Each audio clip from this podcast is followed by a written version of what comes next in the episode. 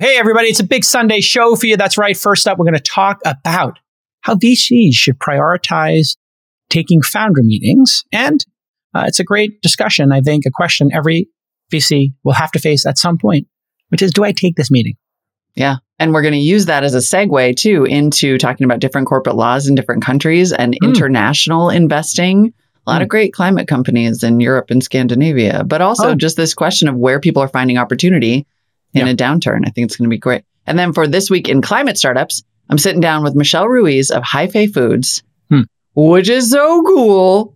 It makes they make low carb, high protein fungi, hmm. like fungi flour. And they're hmm. using waste streams, just like sugary water from food production, growing mycelium on it and turning that into flour. It's like peace out Fantastic. wheat growing. That's a it's a whole new agriculture universe. I mean, this is the kind of stuff that makes you so hopeful about the world. So interesting. Ag tech is just amazing and there's so much possibility. I really love uh, how you're selecting these guests and educating the audience every single Sunday.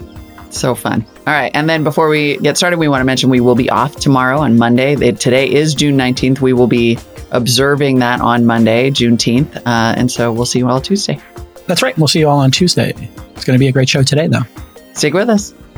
This Week in Startups is brought to you by LinkedIn Marketing. To redeem a free $100 LinkedIn ad credit and launch your first campaign, go to linkedin.com slash this week in startups. Embroker. Embroker's startup insurance program helps startups secure the most important types of insurance at a lower cost and with less hassle. Save up to 20% off of traditional insurance today at embroker.com slash twist. While you're there, Get an extra 10% off using offer code TWIST. And BairesDev. Hiring a team of experienced developers doesn't need to be hard, slow, expensive, or risky.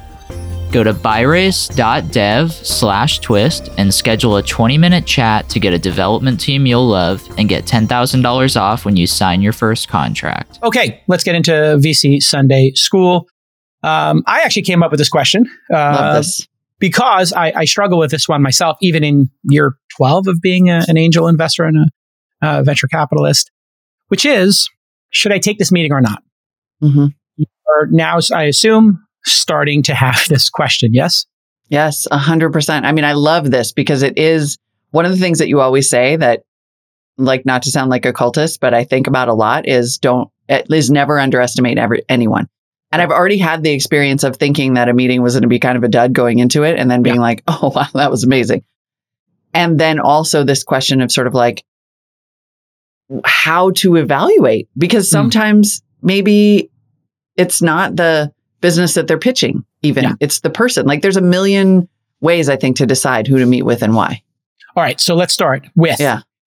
where you are in terms of your career as an investor if you have an empty calendar and you're trying to get deal flow, there is very little downside, especially in the age of the introductory Zoom meeting uh, being a 20 to 30 minute experience at max of mm-hmm. being, um, you know, very um, open to taking a meeting with founders.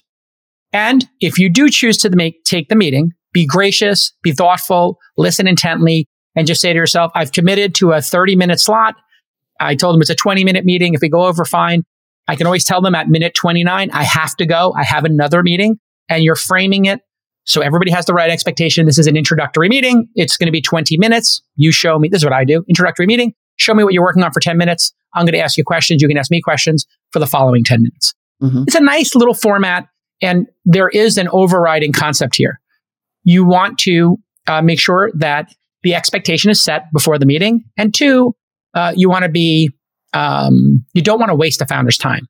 Mm-hmm. So even if you have time to waste, it's year one, you got an open calendar and you're going to do it. You don't want to waste our time. So it's important for you to have a list of the hard no's where you won't invest. As one example, I do not invest in countries where I don't speak the language. Mm-hmm. Embarrassingly, I speak one language, English. I cannot with a company that operates in Japanese um, or Chinese or whatever language it is, French, German.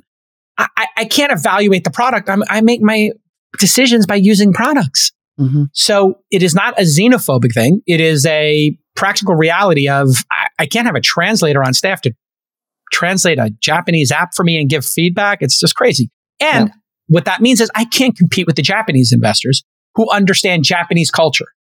So if I don't understand the culture, I don't speak the language, I'm not going to invest. And if I don't have boots on the ground on the continent, you know, or I'm not there on a regular basis, it's also hard. So mm-hmm. I will inv- not, I will tell people that. Now, if they say, Hey, listen, we're based in Japan and we've got, you know, a million users, but we just did that and I speak English fluently and here's our English version of our product and we're coming to America. Okay. That's completely different. Mm-hmm. Uh, and it has to be a Delaware uh, C Corp for us to invest for any number of legal issues. So I will tell somebody if I was interested, okay, great. We can do this, but just know I'm probably not going to invest because I don't speak the language and you're not a, a Delaware LLC. Do you still want to take the meeting? Because I don't want to waste your time. Now, for me as a celebrity in this industry at this time in my career, everybody wants to take a meeting with me. So I don't have to deal with that. But that is just one rubric or caveat to take a bunch of meetings mm-hmm. um, is just letting people know. Now, there's a second vector to put this against, which is the stage. If it's a late stage right. company right. and this is their pre IPO round and your check size is 100K as an angel or 500K as a seed fund, they may not want your money. So that's where just doing a basic amount of research and looking at the online databases or doing a search for the funding history or asking them the funding history or looking in their document for the funding history it might be out of your window of investing and you can be upfront with them. Hey, I'd love to meet you. Let's say you do want to take the meeting. You're fascinated. You're into solar. And you say, I'd love to take the meeting with you.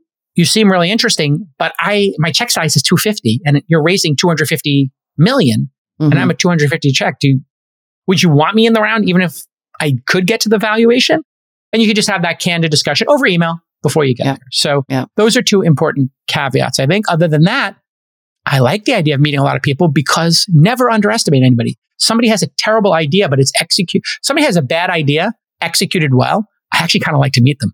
This mm-hmm. is one of mm-hmm. my little secrets. Somebody's like, I'm going to make the travel planning app where a group of people can do their plans in an app as opposed to using a Google sheet or an Excel spreadsheet or, or a chat thread message. I get pitched that idea every six months. Mm-hmm. Nobody's ever figured it out. If somebody does, God bless. I don't think it's going to work because people don't do that activity too often. They're not willing to pay for it. The existing tools they have work, yada, yada.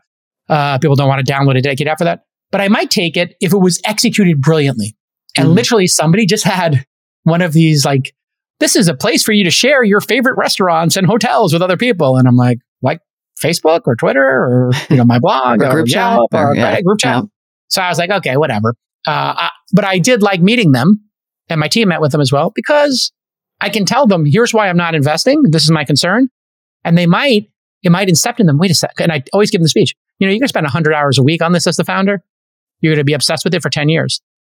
And nobody's ever made it work. And it's a small market. If you don't see traction after 18 months of doing it, you might want to pivot. You might learn something along the way as you bang your head against the wall like the other thousand people have tried this idea.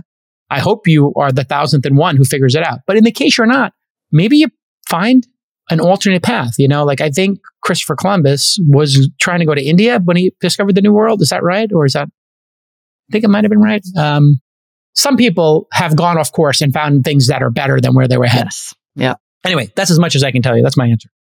Any follow up questions or thoughts?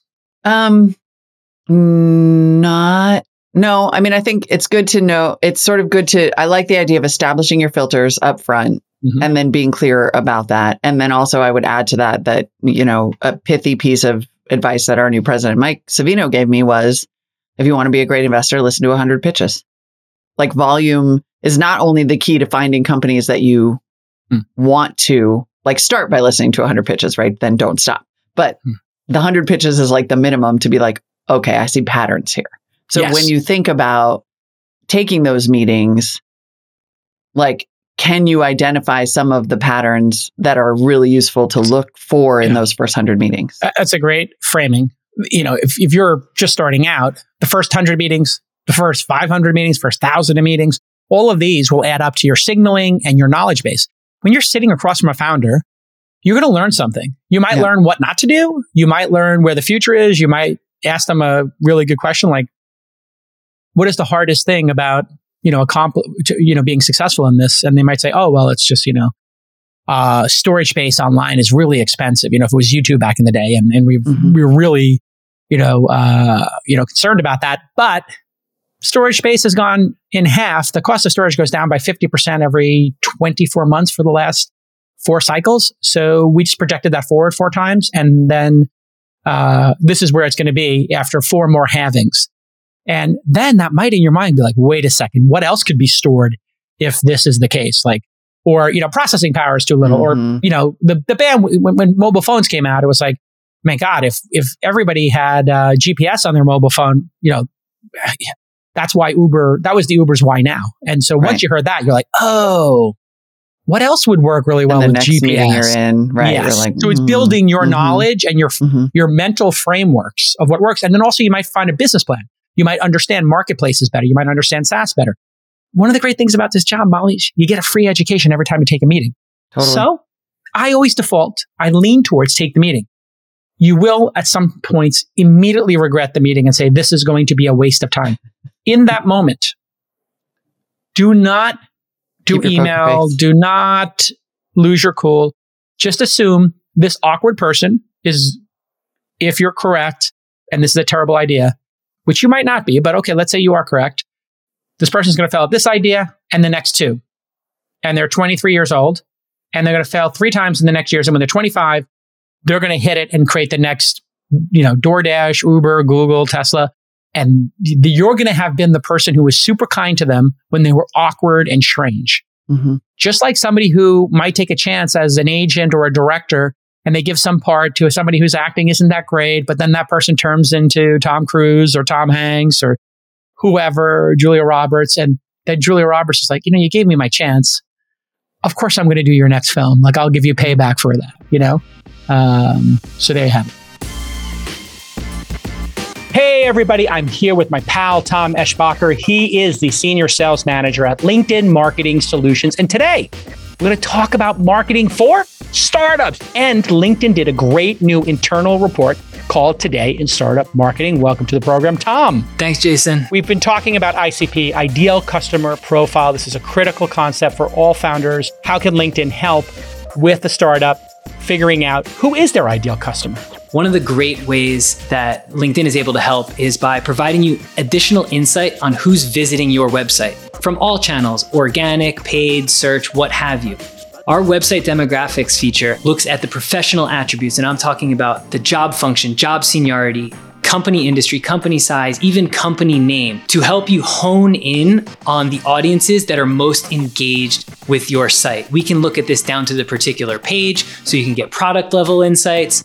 Uh, and what you're going to do is take that, share it back with your sales and product team, and add that to the anecdotes that they are bringing to provide a really holistic view of what an ICP can and should look like. You can go to linkedin.com slash this week in startups and get the report for free as well as a hundy, a hundred dollars from Tom. So uh, earlier this week, we're not going to cover this in depth or anything, but Sequoia announced this yeah. big, big Southeast Asia fund, two yeah. billion dollars for India. Yep. I am definitely I'm in some Slack groups with climate investors and I'm seeing that it's very clear that there's like a lot of activity happening in that sector yep. in Europe and and I I know that there are kind of various legal reasons for like not investing internationally and I guess my question is sort of like minus the issues of language and culture, how hard is it? And is that is it are we going to see, do you think, over time, especially in a downturn, yeah. That we might look for places where there's actually more growth opportunity than there might be in the US. Yeah. So uh, if you're going to do that, you need to really commit. And if you look at Sequoia for their China and India operations, they had dedicated funds, dedicated mm-hmm. LPs, dedicated teams who were native to the country. So yeah. if you want to do it, I would look at the best venture capital firm in the history of venture capital, Sequoia, and then say, how did they do it? They didn't do it everywhere and they didn't do it often.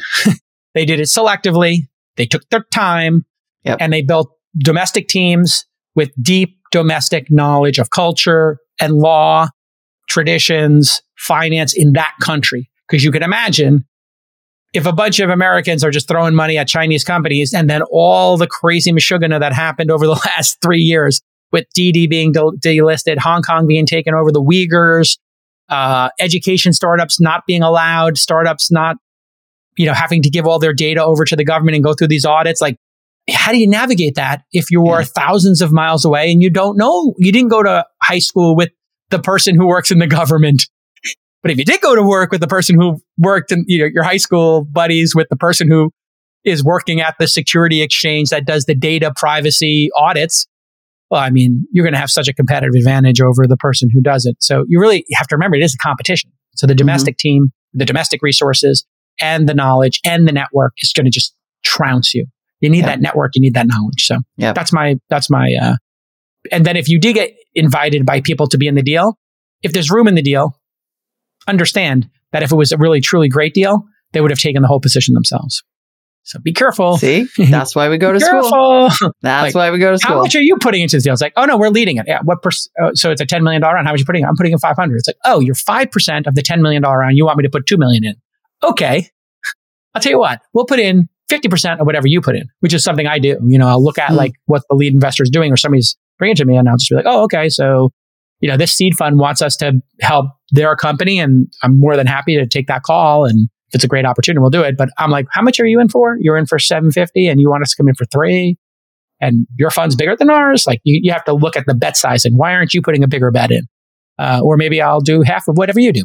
You know, pretty good way to challenge it, you know? All that right. reminds me that in a future episode, I really want to ask you about co-investment vehicles. Sure. But for Great. now, yeah, right? Like so we'll put a we'll put a pin in that one for a future VC Sunday school. For now though, let's uh get to our interview, yeah, with Michelle ah. Ruiz of Hyfé Foods. Can't wait to listen. I'm going to listen on Sunday. Wastewater into food. You know? I love it. What a great idea. So cool. So cool. Enjoy, everybody. Enjoy. See you Tuesday. Michelle Ruiz is co-founder of Hyfé Foods, uh, which is a low carb. They're creators of a low carb, protein rich fungi flour. Michelle, welcome to this week in climate startups. Thank you for having me. And it's the first question is pretty obvious. What is that and how do you do it? yeah. So we are using what is called mycelium. I have a sample right here. I figured you'd appreciate that. Amazing. This beautiful powdery material is the root network of a mushroom, like a mushroom that you see at the grocery store. This is its roots. You don't identify it here, but if I were to cool this and spray some water on it, like an oyster mushroom will come out. And this is just like something we had as a sample. Um, wow. We are turning this into flour because it is really rich in protein, really rich in fiber, and it has no refined carbs, right? It's not a grain. It's not a nut or a legume where you literally have to strip out the healthy fiber to create starches and turn that into a pasta. We are creating this like whole fiber um, into a pasta as well, or a bread or a flatbread. We'll see. and then this is where things get really interesting because it's not like you're just growing mushrooms and then turning it into flour. Not even close. No. Uh, so what we're doing is the way that we grow this in an industrial scale is by using fermentation, um, similar to what you would do to make beer. And um, we're using fermentation to upcycle wasted sugar water that's produced in food manufacturing.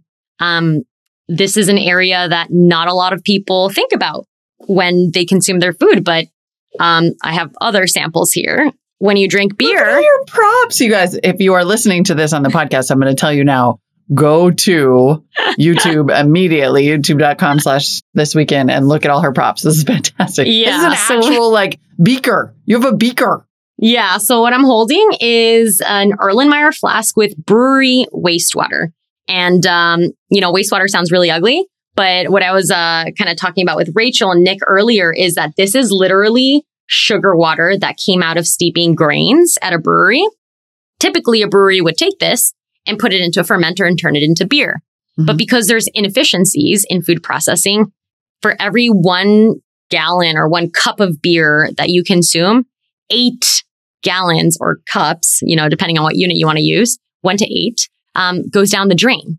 And this is fresh sugar that somebody had to farm, that somebody had to ship, that somebody had to steep. There's a lot of money, a lot of energy, and a lot of carbon emissions associated with getting carbon in this water that I'm holding right now. And it just goes down the drain. Mm. Why don't we make something more useful from it?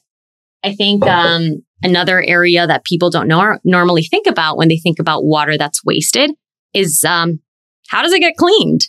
Um, you know, before I even got into wastewater treatment back when I was working for ExxonMobil, which is another topic of conversation. I just yep. kind of thought that water was cleaned by like throwing some bleach at it, maybe filter it and just like, it's fine. I can drink it. But in reality, um, let's talk about the food chain, right? Like if you're not going to drink this beer and consume these carbons, another organism will. And the problem is that when you go to a wastewater treatment plant, the organisms that we're using to clean that water are fungi and bacteria that are small enough to be able to access the sugars in the water. And they like quite literally go into the water and just like eat the sugars. Mm-hmm. Um, but what happens is as they consume the sugars, they clean the water, but they also grow and multiply because you're feeding an organism food, right? And you're giving them heat and oxygen. And eventually, wastewater treatment runs out of space. You scoop up all of those organisms and you throw them in the landfill. Mm. And so, if you are a CPG brand or you're eating a sandwich, there is a mystery um, carbon footprint associated with the water that was thrown down the drain to make that product. And most brands don't capture that impact when they look at their life cycle analysis because how are you going to know how water right. is treated? I'm going to be very quick today. You need to understand what cyber insurance is. Obviously, this covers hacks, which happen more than you think, especially in these crazy times. You want to be protected, so you want to have your cyber insurance set up. If you don't have business insurance, you failed one of the first steps of being a founder and having investors. You need to protect yourself, you need to protect the downside, and startups should look no further than Embroker. Embroker's technology saves you time and money. Prices are up to 20% lower with better coverage than incumbents. Go from sign up to quote and purchase in just 10 minutes. When you work with Embroker instead of the big incumbents, you're not dealing with these large, slow corporations. And sign up with Embroker takes days, not weeks. The process is totally transparent. There's no opaque pricing. There's no annoying incumbents standing in your way of just GSD. You got to get stuff done, okay? And mm, let's face it, these slow incumbents, they're not going to get it done, okay? So to instantly buy custom-built insurance for startups, go to embroker.com slash twist, E-M-B-R-O-K-E-R dot com slash twist. And while you're there, you're going to get an extra 10% off, I kid you not, by using my code, TWIST, T-W-I-S-T.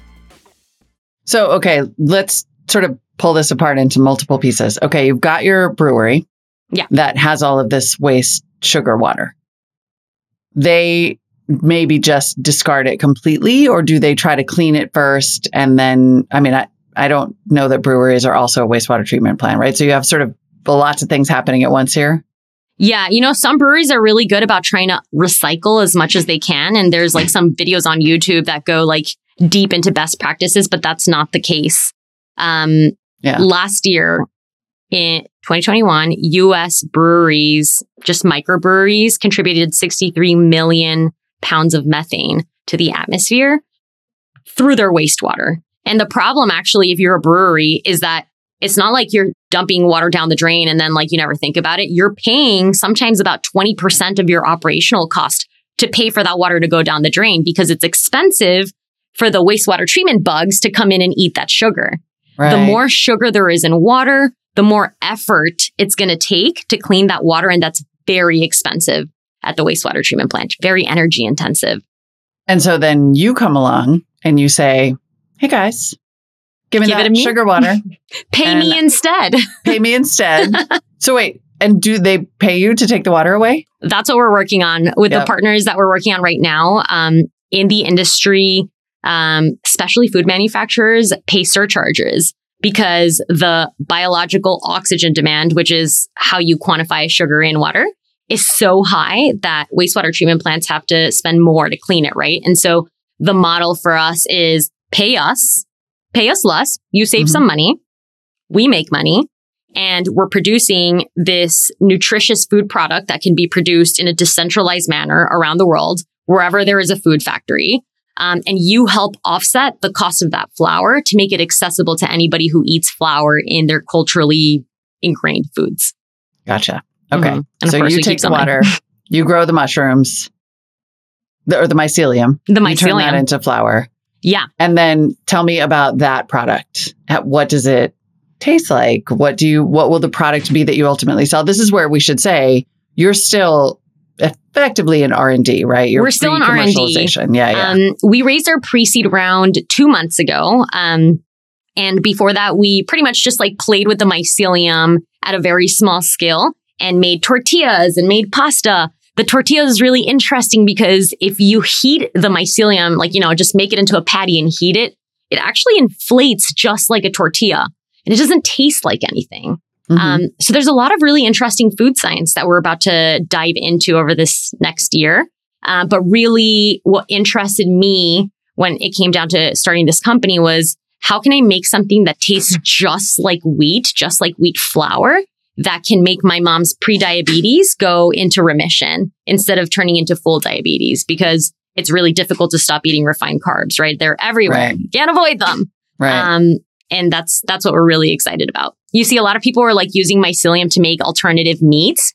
Fair. It's fibrous. It kind of looks filamentous. It has a lot of protein. Mm-hmm. But I was sitting here like, does anybody not see the refined carbs are like non-existent? So how did you come to this? So you mentioned that you worked at Exxon and then there's wastewater. And then how does that turn into both biotech and food science? Yeah, you know what? It it it was a people first thing. Um, you know, I I am a chemical engineer by background. I worked at Exxon, and one of my roles there was in wastewater treatment. Okay. And I had the perspective of like, hey, this process is so wasteful. We are literally th- at the plant I was at throwing away 50,000 pounds of like food, bugs to the landfill every day. That's 4,000 pounds of methane, right? That's like whew, way worse than CO2 yeah. um, every single day. And that bothered me, but I didn't know what to do with that information yet. Um, and I think like for me, and it's something I've learned a lot about myself as a founder, I am really motivating, motivated by making people's lives a little less stressful. And so when I went home during the pandemic and spent some time with my mom checking in, that's really where I got kind of this like firsthand experience of like how difficult it is to deal with diabetes. Mm-hmm. Um, and how that's potentially in my future. My grandpa died of diabetes and my entire family in Ecuador has diabetes. You know what I mean? Like, and it's not unique. 80% of the world struggles with a chronic illness that is driven by what we eat mm-hmm. on a regular basis over compounded years. Um, and I think like for me, it was very much that emotional stressor where it's not as easy as saying like, oh, just eat zoodles, eat something else that like is a constant reminder that it's not what you actually want to eat. Right. Um, it's an emotional and psychological barrier um, to say, like, I have to change my life because I have a disease that's very scary and it's just not easy. And so I wanted to make something that you couldn't notice the difference that would make my mom's life easier and less stressful. Um, and that's really where mycelium comes in where I was like, wait, look at all these interesting companies doing stuff with this like organism. It doesn't taste like anything. You can manipulate its taste, color, texture in a bioreactor. Mm-hmm. And wait, the bioreactor is literally a mini wastewater treatment plant. Like that's how like, we can make that. Business. Yeah. Right. Okay. Mm-hmm. Like my bioreactors were 10 million gallons. This one's one gallon. but same okay. concept, same science. So one gallon now, like one gallon at the R and D stage, like oh, how oh, yeah. big will you eventually want a 10 million gallon wastewater treatment plant? Like what are, what does the scale become here? There's a couple of moving parts and ideally yeah. you try to decouple co-location with a food manufacturer as much as possible and you try to reduce your real estate needs as much as possible. And so right now, um, our plan is to co-locate um, and to essentially take a pipe full of water and take it straight into our continuous fermenters. That means that you are putting water in and you're harvesting mycelium at the same time. So you can make it a very industrial, hmm. scalable mm. process. Um, but I think that there is um, interesting technology that you can adopt from different industries to make that process even better. Um, TBD. Yeah, there, there's okay. a lot, a lot of work happening in that space this year for us um, to really I feel define like you what almost told becomes. a secret there. Is that what happened? you know what's funny and, though? What? Sorry, go ahead. I didn't want to interrupt you. Oh no, no, please. What were you going to say? So I was at this corn wet mill. That means somebody who takes corn and dissolves the fiber, right, to make like all the stuff, and they make high fructose corn syrup and corn oil. and other types of sugars like table sugar. Fun mm-hmm. fact if it doesn't say cane, like you know how sometimes the sugar packet will say like 100% cane sugar? I was always like, why do you have to specify that? Isn't all sugar from sugarcane? No, it could be corn or beets. Yeah. Oh. Ru- life ruined. Good um, to know. and so this one facility we were at, we are like, hey, you have so much real estate here. Like we have no constraints for how big our bioreactors could be or how many there could be. Can we build over there? And he was actually like, actually, I wouldn't put any anything heavy over there because that is an empty well, like an aquifer. Because industrial players, I don't know if this is true anymore, like if this is allowed anymore, but like 50 plus years ago, you were allowed to like fully purchase a well as part of an aquifer, like a public aquifer, and like suck it dry for your industrial purposes. we had them at my refinery, you suck three dry. And at this corn refinery, corn refinery, oil refinery, very comparable. Mm-hmm. Same problem. And so he was saying, like, I wouldn't put anything heavy there because it could cave in. And we have concerns about that area. And so, like, this kind of starts to uncover, it's such a beautiful journey. It starts to uncover some hidden truths about heavy industry in across the world, not even mm-hmm. just in the mm-hmm. US, that is very consistent across different industries like oil and gas and food. Wow. Yeah, no, I mean, I think many people are only recently learning, for example, how much oil, how much water it takes to refine oil and how all of that yeah. is effectively a subsidy. It's just like they get to use it for free, which is water's is super subsidized. But I'll, I'll tell you something. I ran an oil and gas, like an oil refinery. We were making gasoline and diesel at that refinery. I ran a wastewater treatment plant there. We mm-hmm. were making a fraction of the wastewater and it, that wastewater had a fraction of the concentration of organic waste than food manufacturing. Mm, like food really? manufacturing feels safe because it's like I eat it, it's safe, I don't die, but it's like really bad for the planet. and so there's a lot of inefficiencies there that I'm like as an engineer like trained to see and be like that means money, that means money, that means money. Love it. Love it. All right, listen, great startup outcomes are almost always coming from, you guessed it, great developers. But here's the problem hiring full time engineers is expensive and time consuming. We all know this. So you need to check out BairesDev. They provide Silicon Valley level engineering talent on demand. And we're not talking about a single developer but a team of highly qualified engineers. BairesDev is focused on later stage startups and larger companies, and they handle all the annoying stuff like payroll and benefits. They can have engineering ready for you in under three days.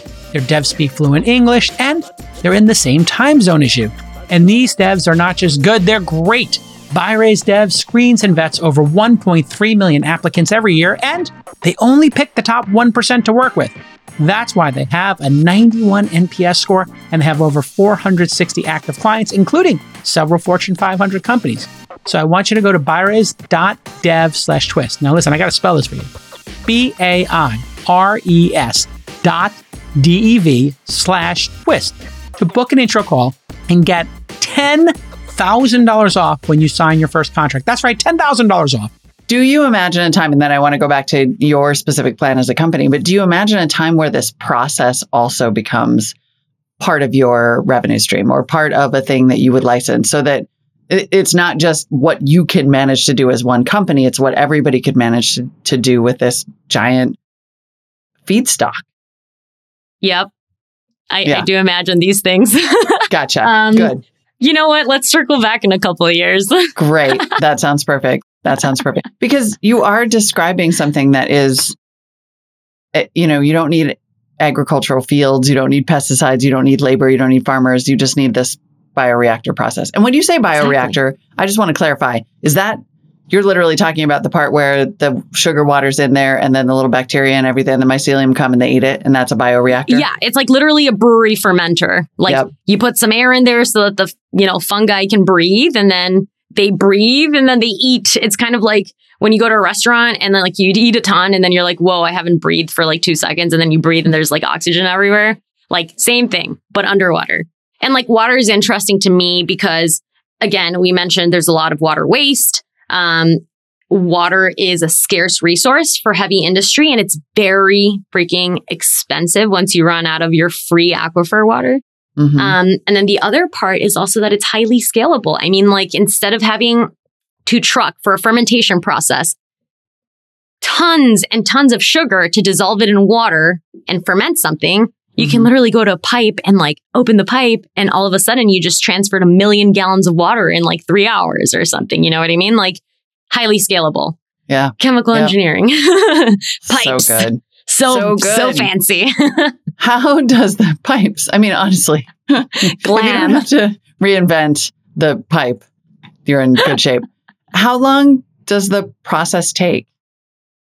So it depends on what scale you're at. Um, mm-hmm. But really, when you're at scale, you could be turning over your facility. And when I mean scale, I also mean like optimize. Like you could do it at a small scale, but um, really at commercial scale, you can be turning over an entire plant.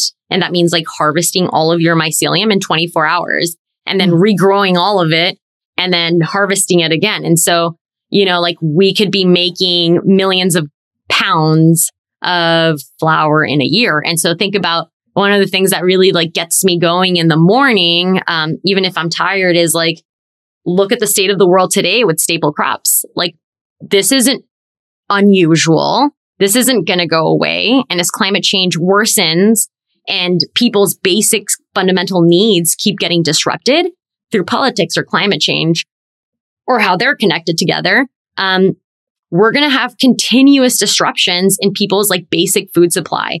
And mm-hmm. so where do we fit in that equation when we can scale up and produce millions of pounds per facility per year, you know, and turn over an entire facility in 24 hours. And you don't have to do it only in the US. You don't have to do it only in X country. You could do it anywhere because mm-hmm. fungi are resilient and they'll just eat sugar wherever it is.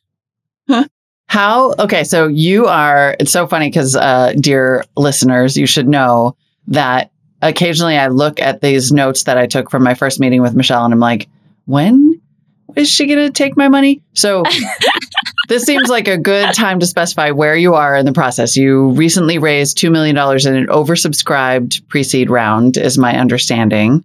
Um, yes. What how long what is your path to commercialization like how long do you think it takes before you're producing those millions of pounds of flour we're planning on it being five years like very possible. And you know what is one thing that was game changer for us to get there is the fact that we got a grant with the department of energy.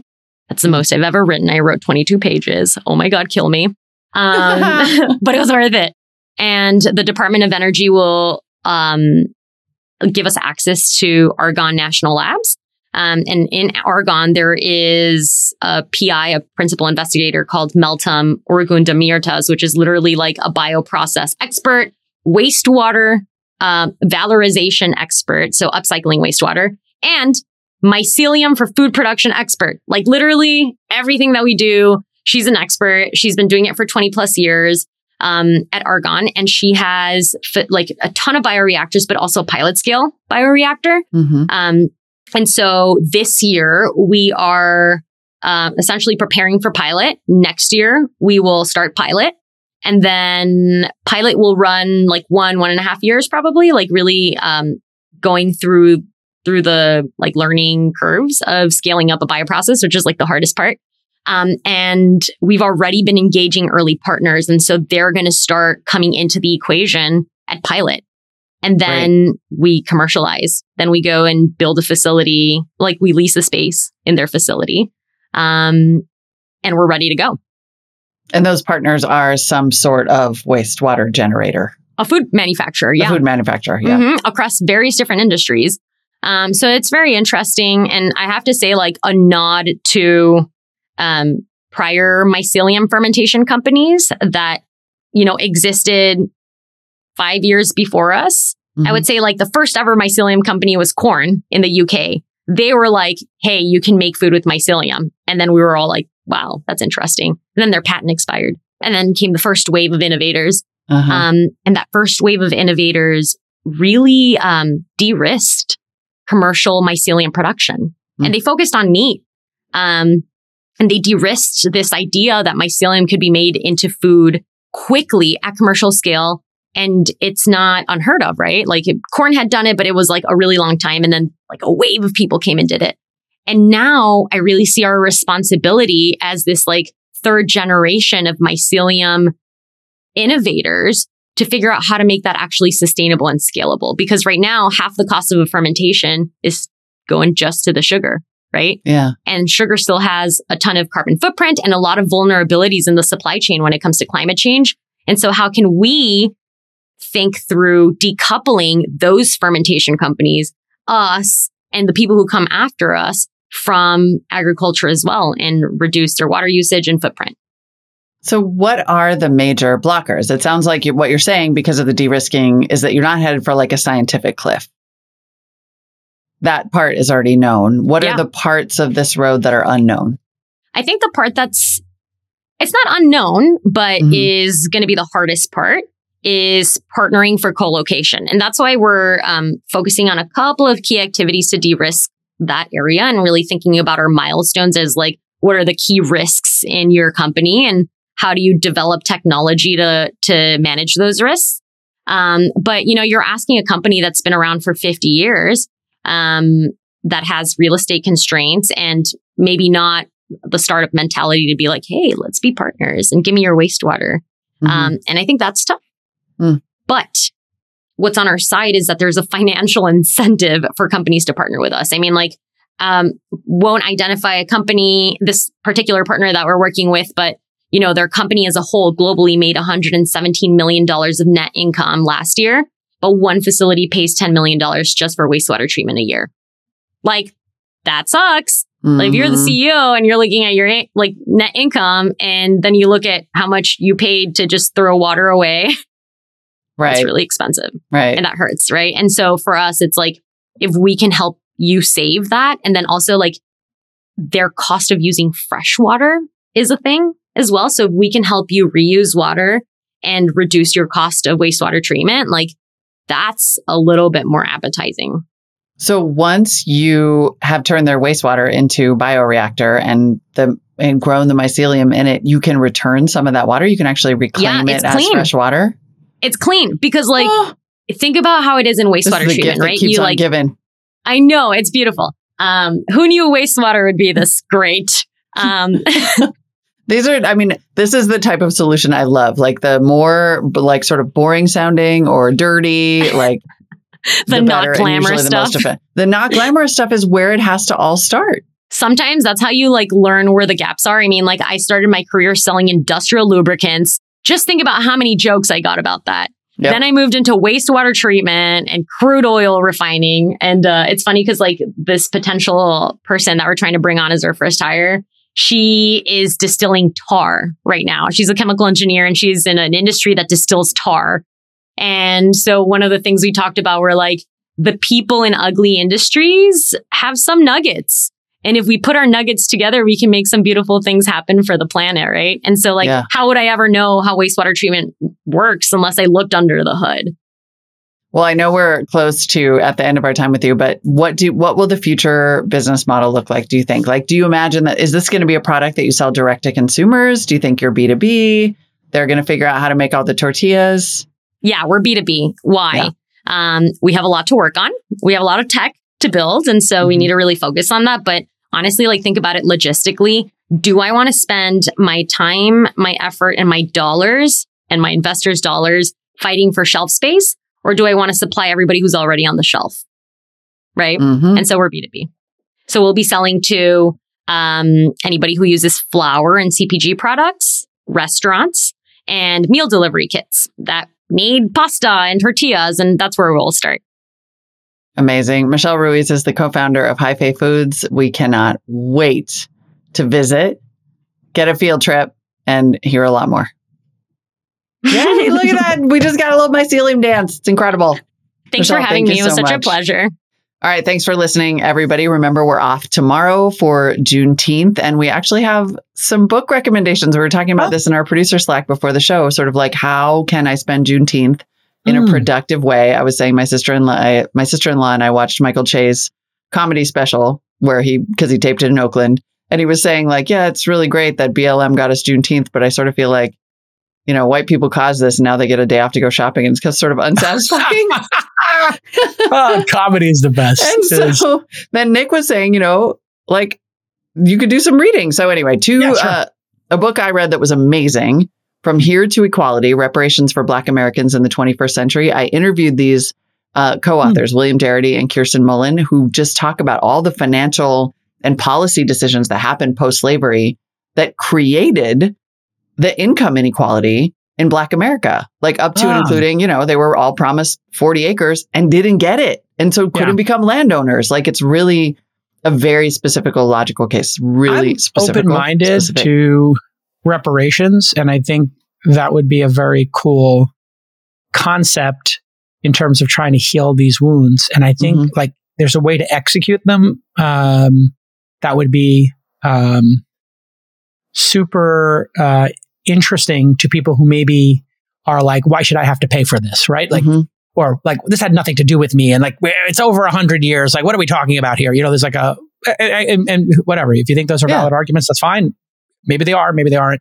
But I think there's like a next level of like, well, what would this do to society if there was a path to make it more fair and equal? And thinking about that outcome is what gets me excited. Does he talk in the book about that kind of things of how to execute on them? Because that's where people seem to get tripped up.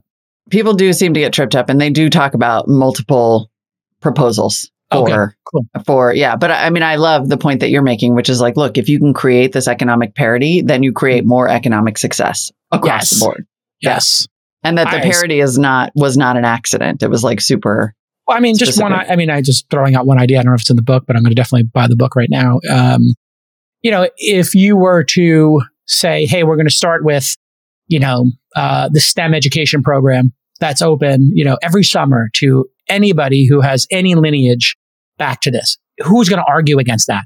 It's like an extra three months of school available that could right. bridge the gap, that could get you into other schools. All right, great. There's a good starting point. Oh, it's only available to people who are descendants. I mean, are you taking a DNA test? Whatever. does it really matter? If somebody yeah, asked to be smarter and they applied for it, and let's say in the worst case scenario, somebody's Irish and, you know, or whatever. And they lied on the forms and they got to take the extra three months of education or year of education. Would anybody care? So like I always think about that, you know, like can the, you know, if you were to say, hey, we're going to give $10,000 to somebody and then they're like, well, they cheated and they got the $10,000 and they actually weren't a descendant and they w- didn't suffer in this lineage. Like that's the thing I always hear from people like privately.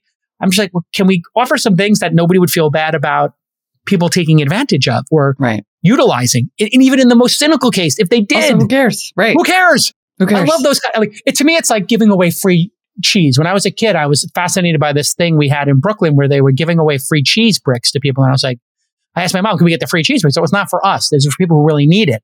And I was like, but it's cheddar cheese. I love cheddar cheese. Why don't we get it? So we have cheddar cheese here. I'll buy you more cheddar cheese if you want. and then I just thinking about it, it's like they seem to be willy nilly about giving them out. They weren't like really making sure you needed to have like this brick of government cheese. I, I don't know where the concept of government cheese came from, but anyway, who cares if somebody got a couple extra calories? Like it, it, there's no harm there. I mean, it, this was American cheese manufacturer, so well, people in if, Wisconsin did better. if one percent of people got a ten thousand dollars that they were not quote unquote entitled to, huh. and ninety nine percent of people got $10,000 and turned it into like massive economic opportunity, hmm. who gives a shit? Exactly. Exactly. Okay, like, great. and then there, it.